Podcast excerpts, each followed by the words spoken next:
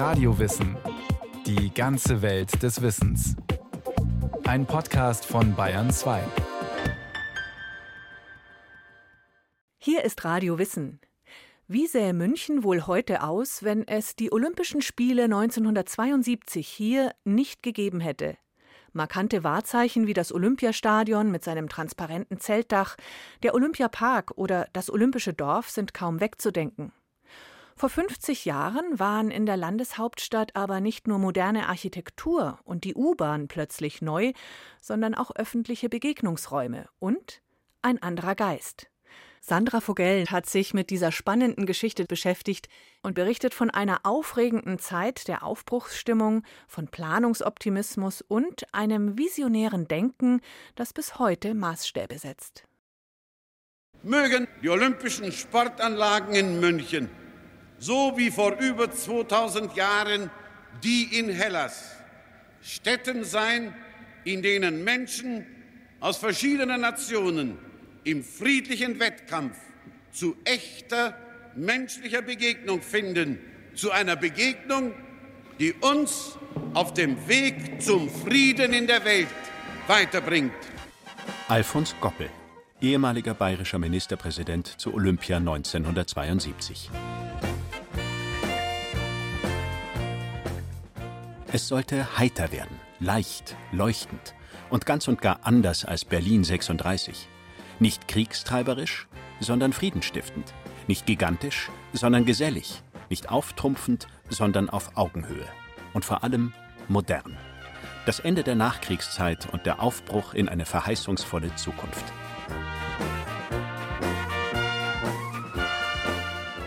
Bei der Eröffnungsfeier strahlende Sonne, Friedenstauben, die in den Himmel steigen. Die olympische Welt zeigt sich hellauf begeistert. Das Konzept ist aufgegangen. Und dabei wurde die Idee dazu erst sechs Jahre zuvor überhaupt geboren.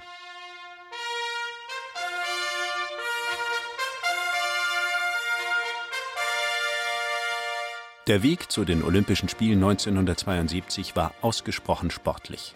Ein Sprint, von dem Hans-Jochen Vogel, damals junger Oberbürgermeister von München, wenige Jahre zuvor noch keine Vorstellung hatte. Es ist der 28. Oktober 1965, als alles beginnt. Hans-Jochen Vogel arbeitet in seinem Büro, als sich spontan Besuch anmeldet. Es handelt sich um Willi Daume, den Präsidenten des Nationalen Olympischen Komitees.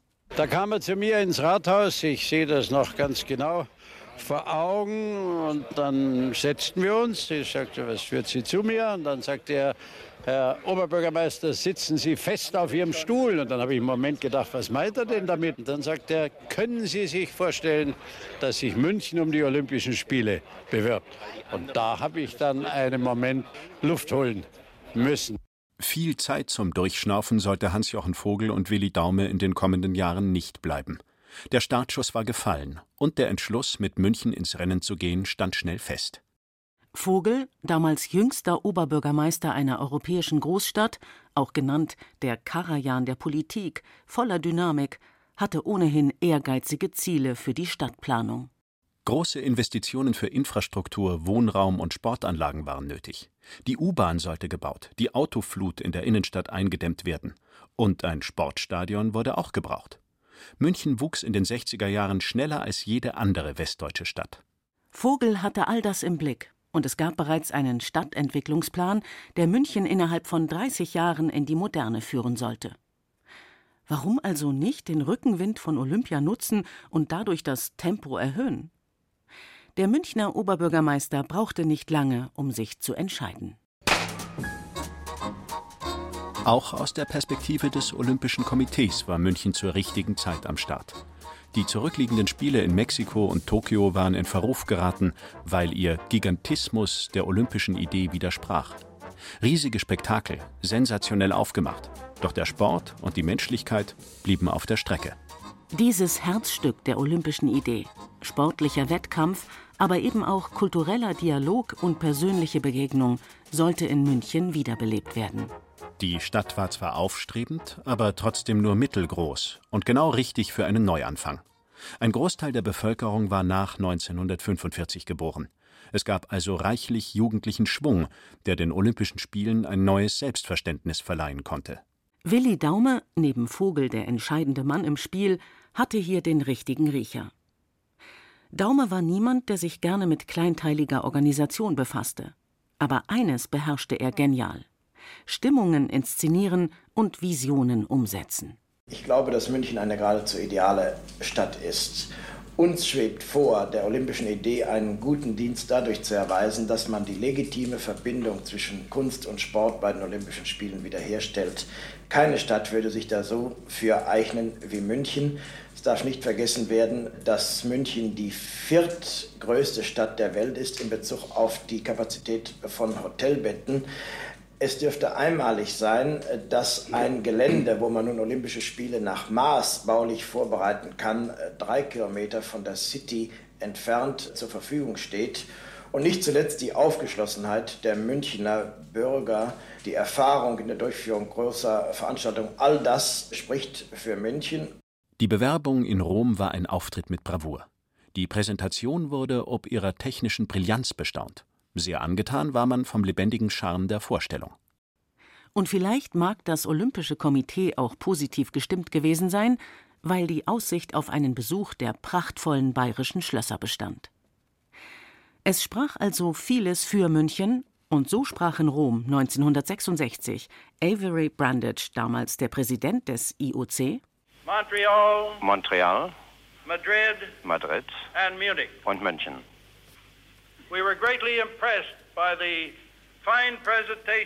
Wir waren sehr beeindruckt von der by großartigen each one of Präsentation these cities. von jeder dieser vier Städte. It was most difficult to decide, Es war sehr schwierig zu entscheiden, but after considerable discussion, aber nach eingehender the second Diskussion in dem the zweiten Wahlgang games were awarded to Munich. wurden die Spiele München zugeteilt. München, meine Damen und Herren, hat gewonnen. Räumliche Nähe, viel Grün und die Einheit von Körper und Geist im Blick. Für Hans-Jochen Vogel waren das, so erinnert er sich in seinem Buch Die Amtskette, die wichtigsten Ziele der Münchner Spiele. Und damit waren die Planer ihrer Zeit weit voraus. Professorin Dr. Elisabeth Merck, 50 Jahre später die zuständige Münchner Stadtbaurätin, staunt über diese Weitsicht. Die Münchner Olympiabewerbung war ja erfolgreich mit einer Schlagzeile und einem Slogan, der heute noch genauso aktuell ist wie damals, und zwar äh, die Spiele der kurzen Wege. Also das ist ja jetzt für mich als Stadtplanerin wahnsinnig faszinierend. Die Stadt der kurzen Wege, das Quartier, die Einbindung sozusagen in eine direkte städtische Nachbarschaft, das war ja die Idee dieser Olympiabewerbung. Und das ist einfach so fantastisch, weil es ist heute ja wirklich noch genauso aktuell wie damals. Und wenn man sieht, so die Impulse, die gegeben wurden, ob es jetzt mit der Einführung natürlich des U-Bahn-Netzes war, was für mich jetzt als Stadtplanerin ganz wichtig ist, oder auch dem groß angelegten S-Bahn-Netz in die Region rein. Also da sind ja viele Dinge angelegt, die bis heute gültig sind. Und das hatte damals ja unser Altoberbürgermeister und damals sozusagen im Lied Hans-Jochen Vogel ganz stark angeregt, Stadtentwicklung, Sportentwicklung, gesellschaftliche Entwicklung miteinander ganz eng zu verknüpfen und das nicht isoliert zu sehen. Ich meine, heute würde man sagen, ja, das ist integrierte Stadtentwicklungsplanung. Der Plan stand. Nun musste München ihn nur noch umsetzen. Und dazu gefühlt die halbe Stadt auf den Kopf stellen. Konkret heißt das, dass natürlich zwischen 1966 und 72 in München an sehr vielen Stellen gebaut werden müsste, die V-Bahn. Also vom Hauptbahnhof Vom bis zum- Hauptbahnhof über den Marienplatz bis bis hier zum Ostbahnhof, Ostbahnhof. Es müsste fertiggestellt und in Betrieb genommen sein der Nordast unserer eigenen U-Bahn-Linie, also von Freimann über die Münchner Freiheit herunter bis zum Marienplatz. Über Schutt und Asche des Krieges auf dem Oberwiesenfeld sollte das Kernstück entstehen. Olympische Spielstätten, der Park, das Dorf für die Athletinnen und Athleten. Dazu kam die Mammutaufgabe der öffentlichen Infrastruktur. Der mittlere Ring sollte den Verkehr bändigen und die U-Bahn massiv ausgebaut werden. Und das alles in nur sechs Jahren. Retrospektiv wirkt das fast wie ein Scherz. Aber damals ging das mit den Bauvorhaben offensichtlich noch etwas zügiger. Ich glaube, der heutige Tag gibt uns schon einmal Anlass zur Freude und auch zu einer gewissen Zuversicht, wenn es in 379 Tagen seit der Entscheidung von Rom gelungen ist, diese Strecke zu planen und das erste Baulos baureif zu machen, dann meine ich, können wir auch damit rechnen, dass wir mit den großen Aufgaben, die noch vor uns liegen, bis zum Sommer 72 rechtzeitig fertig werden. Ein planerischer Kraftakt und ein diplomatisches Glanzstück. Es war jedoch noch mehr nötig, damit Vogel und Daumen das Ganze stemmen konnten. Hilfreich war zum Beispiel die Gunst der Stunde. Der Krieg war gerade überstanden. Die Moderne stand quasi noch unschuldig und verheißungsvoll vor der Tür. Ein Planungsoptimismus lag in der Luft, der die Menschen beflügelte und auch das Wissen um nötige gesellschaftliche Reformen integrierte. Kurz, der ideale Zeitpunkt, um eine Utopie Wirklichkeit werden zu lassen. Man musste schon sehen, das war ja auch eine Gesellschaft und Akteure, die sozusagen diese Zerstörung noch voll im Gedächtnis hatten und sie ja jeden Tag sahen und wo einfach die Kraft des faktischen Handelns an der Tagesordnung war, zu sagen, mit unserer Energie können wir die Welt verändern. Und das ist auch so eine Botschaft, dass man sagt, klar, man kann alles messen, objektivieren und evaluieren, aber am Ende geht es darum, dass eine Gesellschaft gemeinsam mit ganz, ganz vielen Köpfen auch wenn sie unterschiedliche Vorstellungen von der Zukunft haben, mal in eine Richtung, weil sie ein gemeinsames Ziel haben, voranschreiten. Die gestalterischen Akteure der Spiele zählten allesamt zur künstlerischen Avantgarde. Antifaschisten, inspiriert von der Bauhausbewegung und dem industriellen Design, das in den 1950er und 60er Jahren einen enormen Einfluss hatte. Im Mittelpunkt natürlich die Architekten des Olympiastadions, dessen Dachkonstruktion noch für sehr viele Diskussionen sorgen würde. Dann der Gestalter des Parks, der Landschaftsarchitekt Günter Jimmick, der ausdrücklich Schilder wünschte mit der Aufschrift Rasen betreten erwünscht. Sichtbar für die Bevölkerung war schon recht früh das Design. Entworfen von Ottel Eicher, dem ruhigen Mann aus Schwaben, ein Freund der Familie Scholl, ein Kriegsdeserteur. Sein Credo: Zeichen sind wichtiger als Worte. Das Zeichen haben Sie hier. Es besteht aus einem Strahlenkranz. Er symbolisiert das strahlende München und einer darüber gelegten oder eingearbeiteten Spirale. Die Spirale wiederum kann verstanden werden als Symbol ja. der Hereinnahme der Außenwelt in eine Mitte und umgekehrt. Mhm. Die Wechselbeziehung der Welt draußen zu München, München zu draußen. Es wird immer in der Verbindung mit den Olympischen Ringen erscheinen. Das Erscheinungsbild selbst hat weitere Elemente, typografische Elemente, eine einheitliche Schrift, bestimmte Farben. Wir haben Farben gewählt mit einer gewissen Verneigung auch vor Bayern, sehr stark ins Blau gehend, aber mit Farben, die auch noch abstützen wie Grün und Silber. Insgesamt sollen die Farben eine frische, jugendliche Atmosphäre schaffen. Design im Dialog. Architektur in Verbindung zu den Menschen. Während andere Olympiabauten von den Herrschenden zum Glanze der Nation geplant wurden, ging München den umgekehrten Weg. Alles ist nichts ohne die Menschen. Olympia sollte ein Zeichen setzen für lebendige Demokratie. Und das sehen Schulklassen noch 50 Jahre später, wenn sie staunend übers Gelände streifen, erzählt die Stadtbaurätin Elisabeth Merck.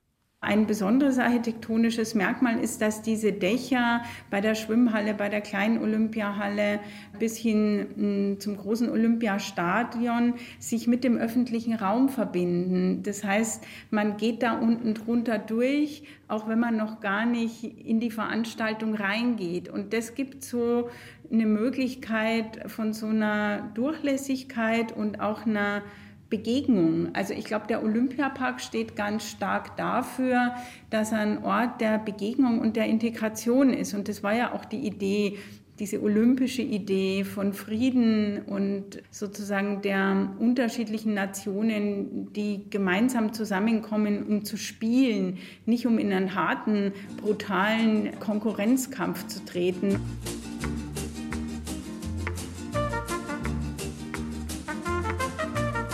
Sprach man in den 1960er Jahren von dem Dach, dann war klar, es geht um das Dach, um das Dach für Olympia. Allein über Entstehung, Planung, Verwerfung, Korrektur, Liebe und Ablehnung ließen sich Romane erzählen. Die ursprüngliche Idee eines Zeltdachs stammte von Frei Otto, dem genialen Architekten und Vorreiter des Leichtbaus. Adaptiert wurde diese Idee vom Architekturbüro Benisch, das damit vom ersten Entwurf an in München für Begeisterung, aber auch für große Skepsis sorgte. Ein Zeltdach? Wie soll denn das halten? Und wie kann das überhaupt im Schutt gut verankert sein? Und ist das nicht vielleicht doch zu modern und überhaupt viel, viel zu teuer? Vielleicht braucht man eine etwas realistischere Alternative. All das wurde 1968 im Aufsichtsrat heiß diskutiert und dann der Presse erklärt. Zwei der Akteure, Hans-Jochen Vogel und Franz Josef Strauß, damals Bundesfinanzminister. Wir haben heute viele Beschlüsse gefasst. Der wesentlichste Beschluss im Punkt 1 der Tagesordnung ist für die Gesamtgestaltung der Sportstätten den Entwurf des ersten Preisträgers, also Benisch. Benisch, zugrunde zu legen. Aber weder die beiden Ausschüsse noch wir haben uns heute schon imstande gesehen, uns endgültig zu den beiden von Benisch vorgelegten Dachkonstruktionen zu äußern. Ein Dach, das sinnbildlich steht für die Spannungen der Zeit. Sparsamkeit gegen auch optischen Aufbruch. Ost gegen West. Die Trümmer der Vergangenheit und dagegen die Hoffnung auf eine bessere Zukunft. Das alles manifestierte sich in den Überlegungen zu einem Dach, das so nicht weniger war und ist als ein Symbol an die Welt. Wir Münchner holen die Welt unter ein Dach. Dies sei eine Einladung an alle Menschen.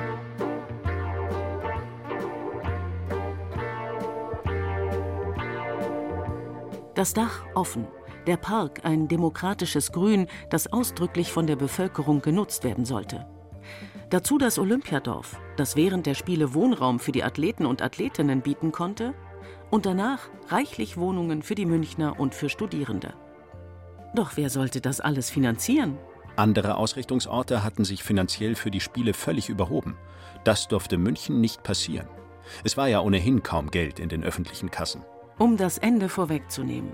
Unterm Strich ist die Bilanz aufgegangen, auch dank einiger recht findiger Finanzierungsmethoden. Die Glücksspirale wurde ins Leben gerufen. Alleine 250 Millionen Mark spülte die Lotterie in die Kasse. Fast das Dreifache brachte der Verkauf eigens geprägter Olympiamünzen. Und dann gab es natürlich Zuschüsse von Bund und Land, allerdings für infrastrukturelle Bauten, die München ganz unabhängig von Olympia brauchte. Die Münchner Bevölkerung war überwiegend gar nicht so abgeneigt, wie Umfragen ergaben. Es war eine einmalige Gelegenheit, die Olympiade hierher zu bringen. Es sind bleibende Werte. Für München ist die Olympiade in Geschäft, würde ich sagen. Ich meine, es ist immer noch besser angelegt, als das Geld auch noch in eine Rüstung reinstecken. Finanzierung soweit unter Dach und Fach, Planung abgeschlossen. Gebaut wurde auf Hochtouren. Es wurde Zeit für den Endspurt und das Richtfest. Glück auf für die Vollendung der Bauten deren Richtfest wir heute feiern. Glück auf für alle Menschen, die hier zusammenwirken und Glück auf für die Olympischen Spiele 1972 in unserer geliebten Münchner Stadt. Fröhliche Spiele sollten es werden, Spiele für die Jugend. Da fehlte natürlich noch ein ganz elementarer Sinneseindruck, die Musik ohne martialisches Gehabe und nationalistische Aufladung, ganz frisch sollte sie klingen. Kein Beethoven, sondern etwas Neues und Unverfängliches. Musik, die Spaß machen sollte. Die Wahl fiel auf den Jazzmusiker Kurt Edelhagen. Er war Leiter einer Big Band, schrieb Hits für Katharina Valente und Peter Alexander und versprach, schnell und umfassend zu liefern. Seine Musik kam an. Im Stadion aber auch in den deutschen Wohnzimmern. Die Langspielplatte mit der Musik zum Einzug der Nationen führte wochenlang die deutschen Charts an. Während Willi Daume übrigens den Ehrgeiz entwickelte, die Fanfare bis zu den Olympischen Spielen selbst blasen zu können,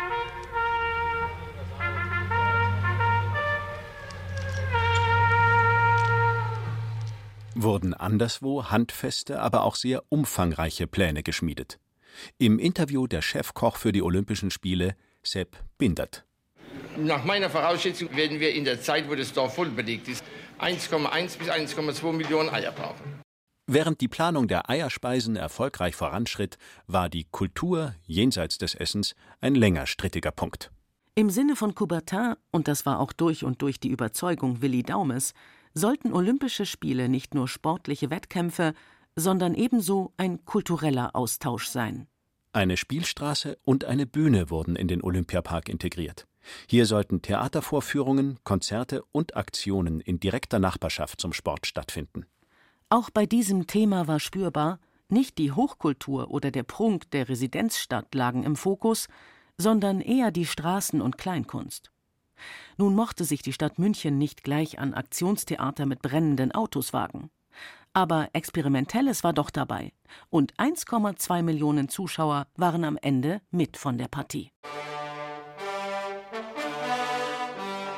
Die spontane Bewerbung, der Zuschlag in Rom, der planerische Kraftakt, der Bau des Geländes, der U-Bahn, des Mittleren Ringes, all das hat im Grunde geklappt wie am Schnürchen. Warum? Es lag wohl in der Gunst der Stunde, die eine Art Explosion an Energie mit sich brachte. Im Nachhinein betrachtet scheint es vor allem die Stimmigkeit, die das Konzept aufgehen ließ. Ein Konzept so visionär, dass es heute noch der Stadt München als Orientierung dienen kann. Ja, einmal diese nachhaltige Idee, Räume anzulegen, die für Generationen gedacht sind. Es war von Anfang an äh, beim Olympiapark Auftrag und Idee, dass der nicht nur für die Olympischen Spiele als Austragungsort da sein sollte, sondern eben auch für die Stadt München und ihre Bürger und Bürgerinnen für die kommenden Jahrzehnte. Das ist heute genauso inspirierend und aktuell wie damals. Das Zweite ist, dass Gestaltung, Konstruktion, Funktionalität und Ästhetik nicht im Widerspruch zueinander stehen, sondern sich gegenseitig ja stützen und daraus was entsteht, was poetisch ist. Ich glaube, das kann man jetzt verbal gar nicht erklären, aber jeder, der im Park rumläuft, spürt es und zwar letztendlich sofort. Und das als drittes wirklich diese Offenheit und Zugänglichkeit für jedermann und jeder Frau, also einfach diese Offenheit, dass man immer auf das Gelände kann, dass es kein Tor gibt, wo dann zugesperrt wird, dass diese Räume fließend ineinander übergehen und dass sie auch Ausblicke auf die Stadt ja eröffnen. Wenn man auf dem Olympiaberg steht, der ja gar nicht so groß ist, spürt man schon, man ist in der Großstadt. Und das war ja damals auch aufregend. Das Olympische Dorf ist 50 Jahre nach den Spielen eine überaus beliebte Wohnoase. Im Olympiastadion finden große Konzerte statt. Im Park wird gepicknickt. Das Zeltdach wurde eines der wichtigsten Wahrzeichen von München. Wenn Menschen sich heute zurückerinnern an den warmen Sommer 1972, die fröhliche Eröffnungsfeier, das Leben, das plötzlich so pulste, dann leuchten ihre Gesichter. So wie München geleuchtet hat. Zumindest bis zum terroristischen Attentat am 5. September 1972, in dessen Folge 17 Menschen starben. Und das alles jäh und schmerzhaft unterbrechen sollte. Es war ein kurzer Sommer der Freude. Ein Sommer, der allerdings bis heute Wirkung hat.